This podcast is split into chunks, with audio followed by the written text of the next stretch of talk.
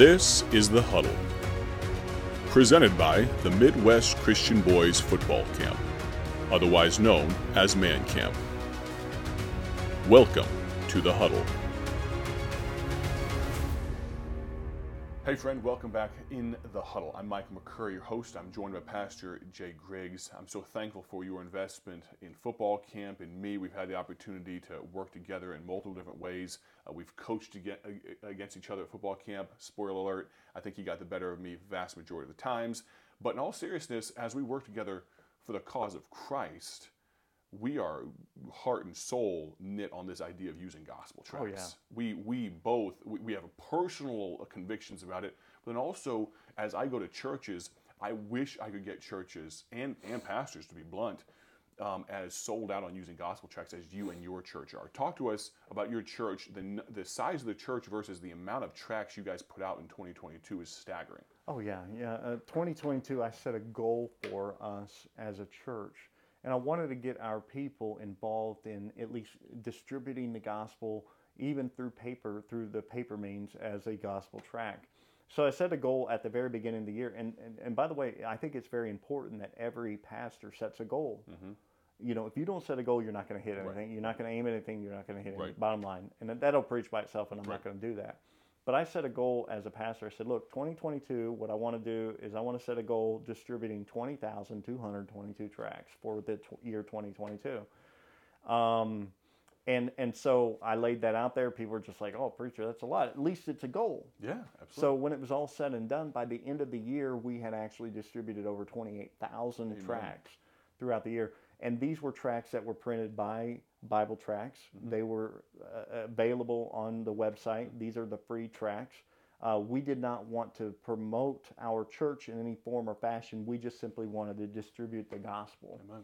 And to this very day, I mean, if one person would have opened one of those 28,000 tracts that we distributed and yep. got saved through it, it would have been well worth it. Absolutely. But then what it does for your church people because you built off of this. And we're going to ask, let me ask you a critical thinking question. How is your relationship with the gospel, with the Great Commission, with evangelism in any form or fashion? I mean, you, could you even slide a gospel tract across the counter to the cashier at Walmart and say, hey, would you mind reading this for a moment when you have a moment? Have you ever even done that? But you've built off of that. You didn't just just set a bigger goal for more tracts this time. You actually transitioned a little bit. You went from let's just mass distribute gospel tracts. And now, what's the goal for 2023?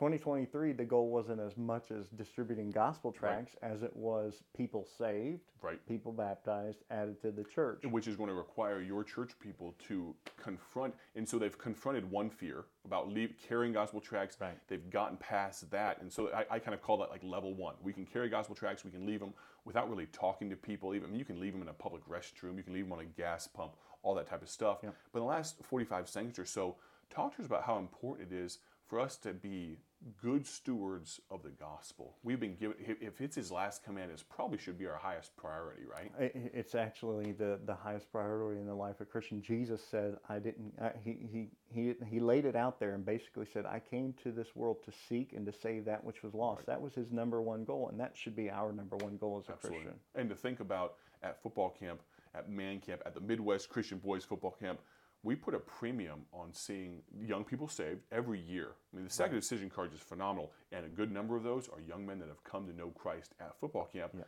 But our desire isn't just to put notches on our belt and saying, we got people saved. And your desire, as you uh, continue in the pastorate there in Eureka, Kansas, uh, Eureka uh, Illinois, your desire is not to see people just saved. You want to see them baptized, taught, added to the church, even if they don't come to your church. You want to see them grow in the Lord. Right. And that's the goal of football camp. We're not just trying to see people saved for the sake of big numbers so we can announce decisions. We want to see young men, and it's been proven out with young men that have come through camp and are now in ministry serving God.